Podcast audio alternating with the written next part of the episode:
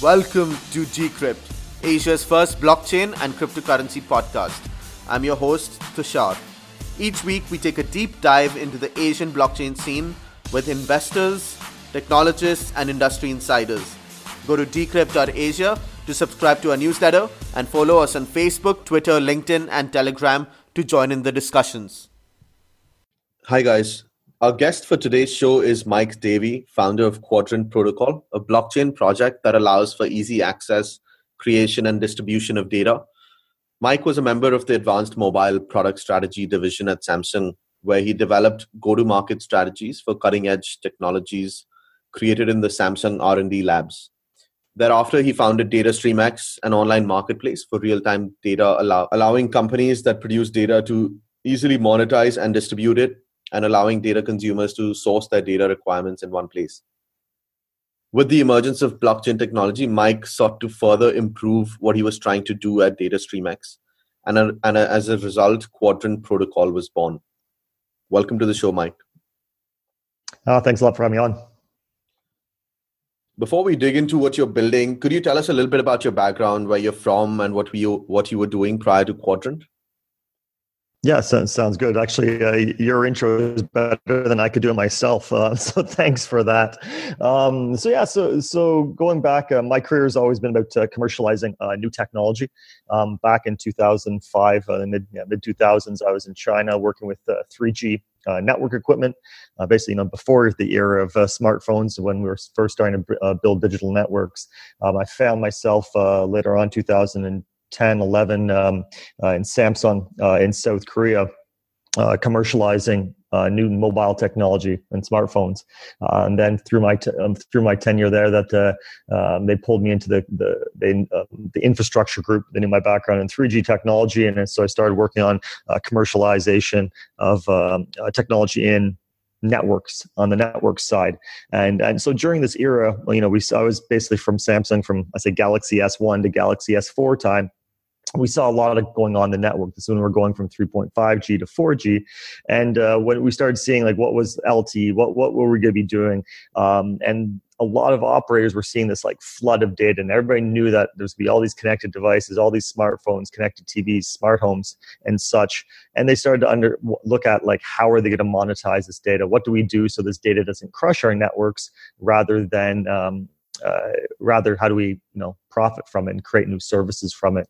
And then that's what actually brought me to datastream x. So datastream x we launched in 2014 and the whole premise was to help companies uh, monetize their data assets and help companies who are looking for these data feeds uh, to get access uh, to them.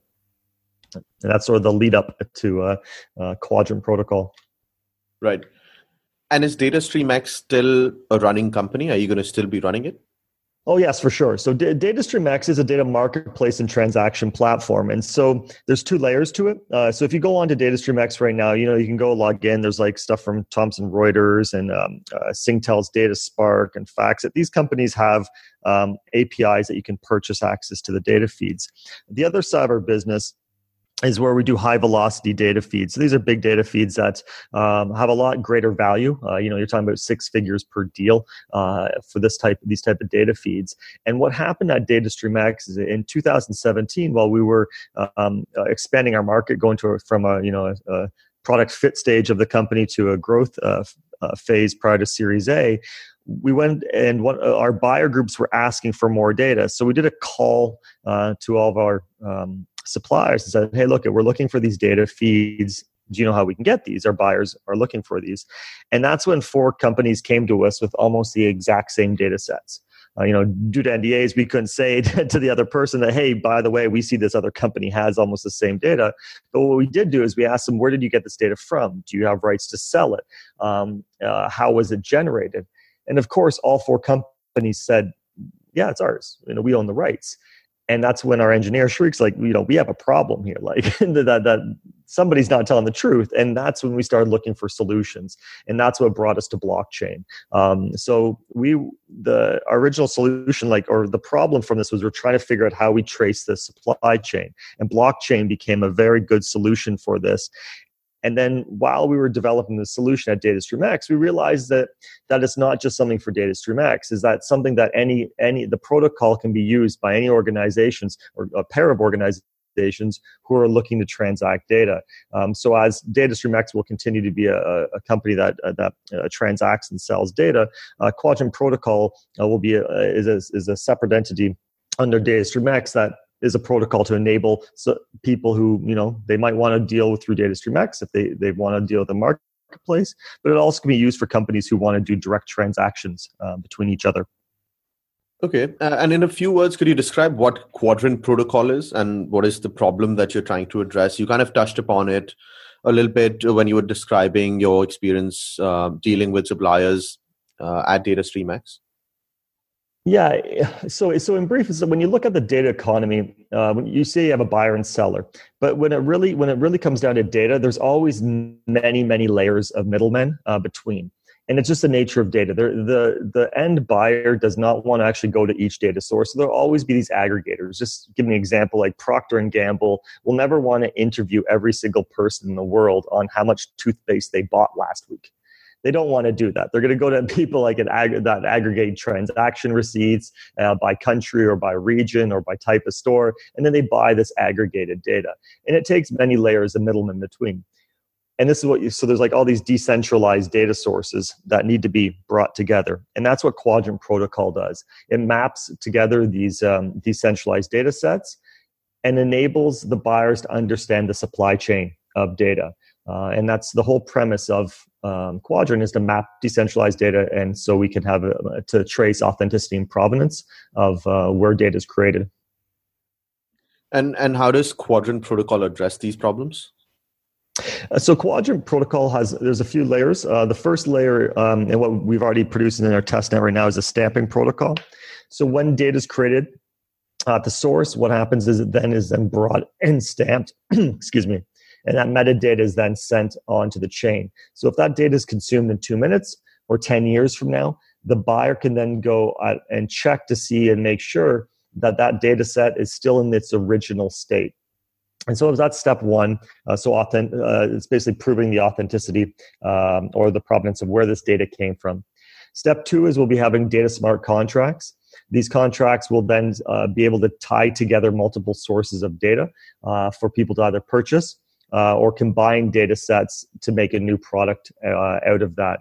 And so what we're doing is that everything in the network can then be transparent on where the supply chain is. So things within the network uh, can be traced back to its source. So, so I'll give you a clear example here. If a hedge fund's using, um, say, transaction receipt data to predict how many people are buying star- at Starbucks, and if all of a sudden they have this data set and the regulators want to understand, hey, where did you get this data from?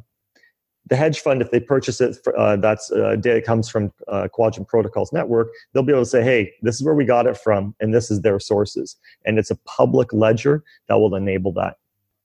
Got it. So essentially, you're a data marketplace with multiple stakeholders who are, I'm presuming, incentivized adequately Actually, no. For Quadrant, we actually uh, specifically don't use the word data marketplace because so DataStream X has a true data marketplace. There, there's buyers and sellers uh, within a, one interface that they can just go purchase.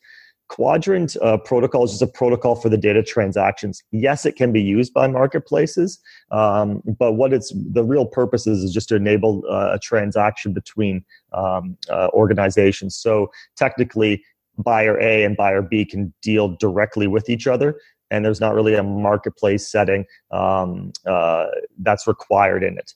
Um, so Quadrant Protocol is just the, the, the tech that enables um, the transactions between, but it doesn't necessarily need to be.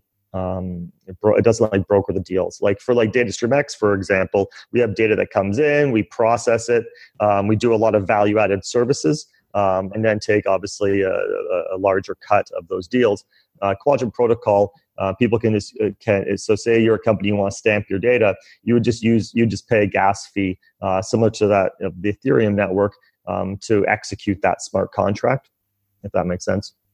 Uh, I'm not so. Sh- I mean, I'm not so sure if I understand that correctly because to me it still mm-hmm. seems like Quadrant Protocol will be a place where um, there are data producers, then there are some stakeholders in the ecosystem who enhance that data, and then data buyers will basically be able to buy that enhanced data. Is that correct or? Yeah yeah. So with, when using the data smart contracts which are part of the protocol that then yes the, in that type of situation you you you would see that. Uh, i'll give you an example where we're not where, where we wouldn't be a marketplace um, where they just use the stamping protocol. So say um, i'm just trying to think here uh, quickly the uh, say you're cnn and you're buying Thomson Reuters um, uh, uh, news uh, news coming in, and you want to ver so Thomson Reuters uh, and CNN have a contract. They buy each each other's data. They're like, you know what? CNN says that we want to have we want to see the stamp. We want to see on the public blockchain that this article you're sending us hasn't been manipulated between the time that you guys created it to the time that our newscast um, uh, uh consumes it. So Thomson Reuters, when they create the news, they can stamp the article in Quadrant Protocol and then whenever cnn then goes to verify the news source they could actually go back and verify in the chain. Um, so in that situation it's not that your typical marketplace like cnn and thomson reuters didn't buy data via quadrant protocol but what they did was they used a stamping protocol to prove its authenticity. Got it yeah i think i think that makes, yeah. yeah that makes it much clearer i think so you've got different stakeholders in the ecosystem and you've given them interesting names. So you've got the nurseries where the data is born, and then the pioneers and the Elons actually take that data to enhance it to turn that data into products. Um, and then you've got the final consumers. Could you talk about you know how these different stakeholders are are, are they incentivized in the quadrant protocol to act in the networks benefit overall? And, yeah, and does, does so, your token and does your token play a role? Could you talk a little bit about the incentivization mechanism? Yep. So, so the the first thing is when you look at the different state the different stakeholders in there. Nurseries are things that produce data. Uh, so it could be your smartphone, your computer, uh, a website log, a, an IoT sensor, a heart rate monitor. These are where the data is born. Um, the next step is your pioneers who bring all that data together because one data point alone really doesn't have much value. So what you have is that companies then are then combining this. So if it's a, a heart rate monitor like the Nike heart rate monitor and, and they collect all that data like strava they collect all the runners data uh, or it could be um, uber who's collecting all aggregated data from their app usage those are the pioneers so the pioneers are collecting from all these different data sources and creating a data product um, so mastercard for example will, will take all their receipt data and you know whenever you swipe your credit card uh, 19 different processes all produce data but in the end of the day mastercard actually sells aggregated data so if you wanted to understand how many people bought uh, sporting goods in Singapore, you'd be able to go purchase this. So pioneers are the people who are actually formulating products, making data useful, um, bringing together, you know, bringing together those stars and making something that that people want to consume. The next layer of the Elons is when it gets really interesting. This is as we see as the as companies develop uh, and the data economy develops, is that we see innovative people creating new solutions and so elons are these people are, are these companies who are basically aggregating or taking data from multiple sources to create new insights um, so it could be a, a, hedge fund or somebody who's trying to create alpha uh, from data uh, it could be an innovation center in a, in a corporation or it could be a data scientist or a startup who's just trying to uh, uh, create a new product. Um, so just think uh, there's a, a, couple of years ago there was a, a boom in credit scoring uh, applicate uh, startups. You know, th- these are people who, who are realizing once you start combining data, uh, new powerful products and insights can be made. And so those are uh, the Elons. And how are they incentivized in the network? Yeah, so so depending on the so when you look at uh, the the the the nurseries as well as the pioneers, uh, they're usually getting compensated uh, by getting paid for uh, their data. Uh, so whatever product they create, um, the token can be used as a purchase mechanism. And and and in the case of something like uh, a Strava or a Nike, where there's also many uh, sources of data, they can also use a token to compensate um, those individuals or the, the the individual entities or people who are are contributing. Um, and so when you look at the so when you look at the the pioneers, people who create data products, they're getting paid uh, basically. They, they, they, get paid for their data. Um, we, we, focus really on the commercial application uh, of data, uh, and so they're getting compensated there. Elons are interesting because it's twofold. Because Elons are, are interesting because they actually can buy and sell. Uh, so they're a lot of the times they're on both sides of the equation. Either they're they're they're taking data from the network, they're taking data from all these different sources, and they're building something new. They're either building a new product uh, and then selling that out, or they're um, building services on top of it. Uh, and thirdly, they could also just be using it for their own operations. Um, so their compensation mechanism and, and how they um, and how they uh, are incentivized to be in the network is that they're getting access uh, to these data sources that either provide them new revenue uh, or cut operation costs or so forth. And who do you foresee these Elons to be? Do you think there'll be small companies, startups, you know existing companies who will be you know buying and selling data enhancing this data? Yeah so, so the, the great thing is is that with data DataStreamX we've been in this business for a while now. So we actually we've we've formulated our white paper to reflect the reality uh, that we see uh, now. And so with elons and one of the things we're doing with our token uh, you actually asked uh, how do people um, could, what's the purpose of the token? One of the things is what we're doing is we're going to be able to stake for access to data and so an Elon will be able to stake, okay, we're going to give X amount, and that will give them access to certain types of data sets. And where this came from is actually uh, it actually comes from the flip side of being the of uh, what can be frustrating in the data economy. So what happens with a lot of companies like innovation centers, like you'll see this in Singapore here where we're based.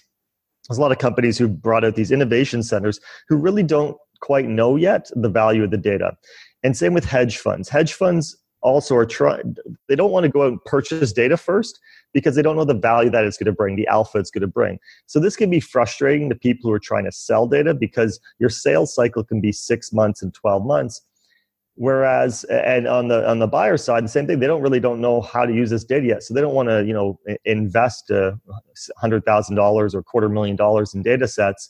And so, with Quadrant Protocol, what we're going to do is we're going to be enabling uh, the access uh, via staking me- uh, mechanism uh, so people can get access to it. So when you look at your questions like who are the Elons? Elons are innovation centers. They're large corporations trying to find new solutions uh, via data. They're the companies who put in and hired 10 new data scientists and still don't know, uh, quite know what to do with them. Um, it'll also be the hedge funds, companies uh, these companies, you know, uh, they look to make profit um, uh, investment decisions based on data. Um, you know, with the uh, quantitative trading, and that data is becoming more and more and more uh, important. Um, also, uh, here you see a lot of analytics companies, companies who are taking more data-driven approach. We see a lot of organizations over the last four years here evolved, become not data-driven at all to very data-driven. Um, and then lastly, you, we also see the Elons as those individual innovators, those people who want to do a startup um, that need to get access um, with with the advances in AI and machine learning, is that we see a lot of these startups can't really get their feet on the ground yet because they can't get access to data.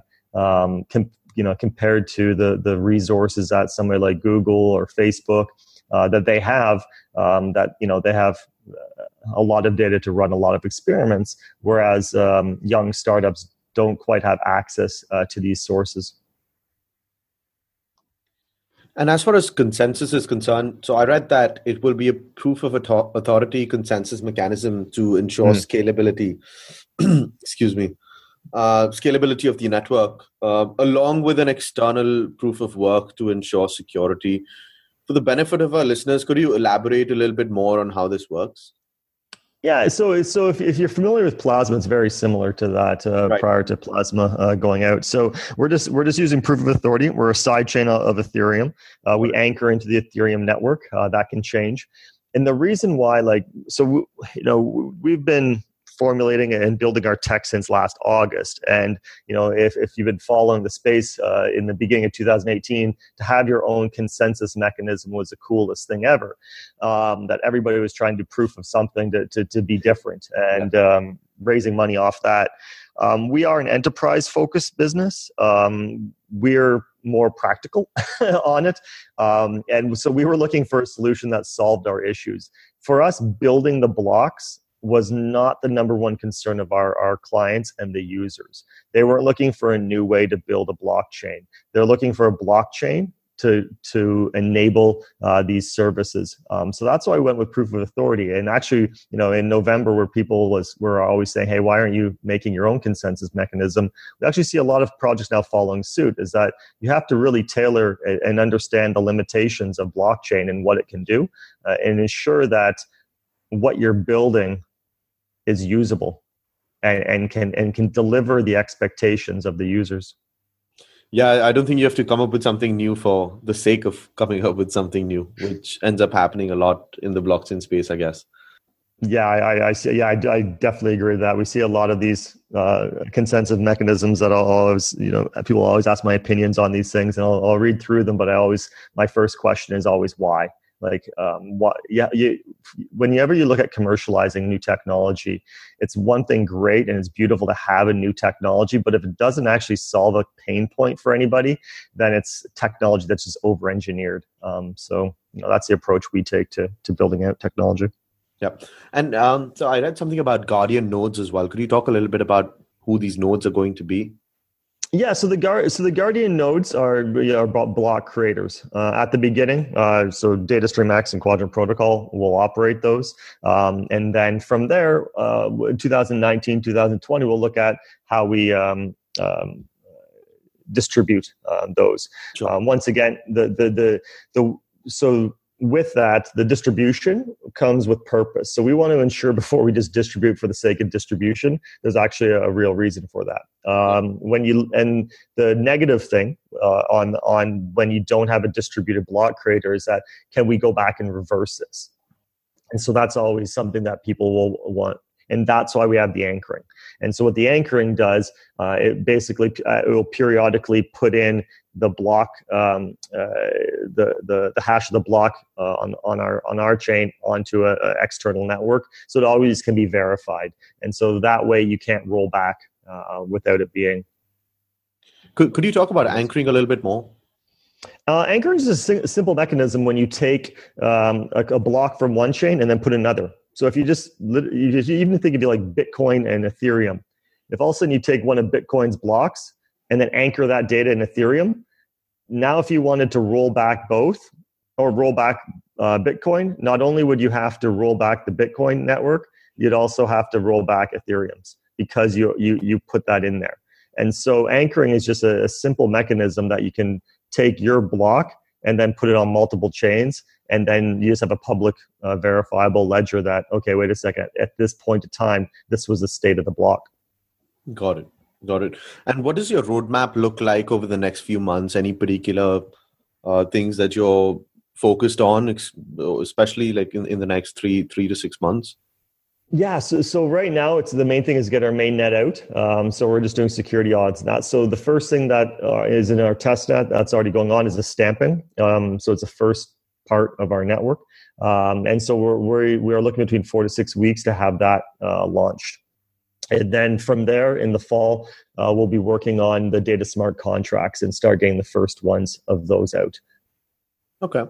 Before we wrap up, is there anything else that you would like to talk about that we may have not covered? Um, yeah, I guess uh, the I'm not sure if your viewer, uh, your listeners are uh, how global or, or, or regional focus in that, but as um, for us, partnerships are also very important. As you mentioned, there's different stakeholders um, in in in our ecosystem. On one side, you have um, uh, companies who are creating data and trying to either monetize it, and so there's a lot of projects out there that are you know doing data marketplaces, monetize your data, monetize personal data, um, uh, own your data. These are actually one uh, group of partners for us that uh, we're always looking to meet more people who can uh, provide more data into the network. Our buyers are always looking for uh, new data sets. On the other side, we have uh, AI companies who are, who are um, creating innovative solutions that require uh, data. We have a few partnerships that we'll be releasing shortly here on this. Um, and one of the things that we, we um, uh, discussed or that we released previously is that we've with IMDA, uh, which is a government of Singapore, uh, we partnered um, with them uh, to release an AI and microservice layer on top of the protocol. Uh, so what this will do is we'll enable companies who have cutting edge solutions that want to offer it uh, on top of our data sources uh, to do so. Um, so if there are projects out there, blockchain or non-blockchain related, uh, that are either heavy producers of data or heavy consumers of data, uh, we'd be more than happy uh, to discuss with them. Yeah, I'm sure you you would be connected to the Fysical guys, but we had Justin on the show, which is so Fysical is a location data marketplace based out of Singapore again. Yes, I am very. I've known Justin for years. Okay. So uh, okay. I'm sure there'll be some uh, some news one day uh, uh out there. But no, uh, so Justin, yeah, Justin, uh, we we've known them for years in the, the, the location data space, yeah. okay. from the data stream X time and beacons in space time. Yeah. Sure. and what's the best platform to follow Quadrant Protocols developments? Yeah, so so the first is always uh, you can go to quadrantprotocol.com uh, uh, where you'll see the latest updates. Uh, and the next is you have uh, our Medium. Medium's actually a good source. Uh, we, we do post really regularly on there. So medium.com slash quadrant protocol for all the project updates. All right, I think that's a good note to end this interview. Um, thank you, Mike, for taking the time out to come speak with us. No problem at all. Thanks for your time. If you enjoyed this episode, please subscribe to this podcast on iTunes, Google Play, SoundCloud, or wherever you listen to podcasts. Like us on Facebook, Twitter, LinkedIn, and Telegram, and subscribe to our newsletter on decrypt.asia. This is your host, Tushar. Thank you for listening.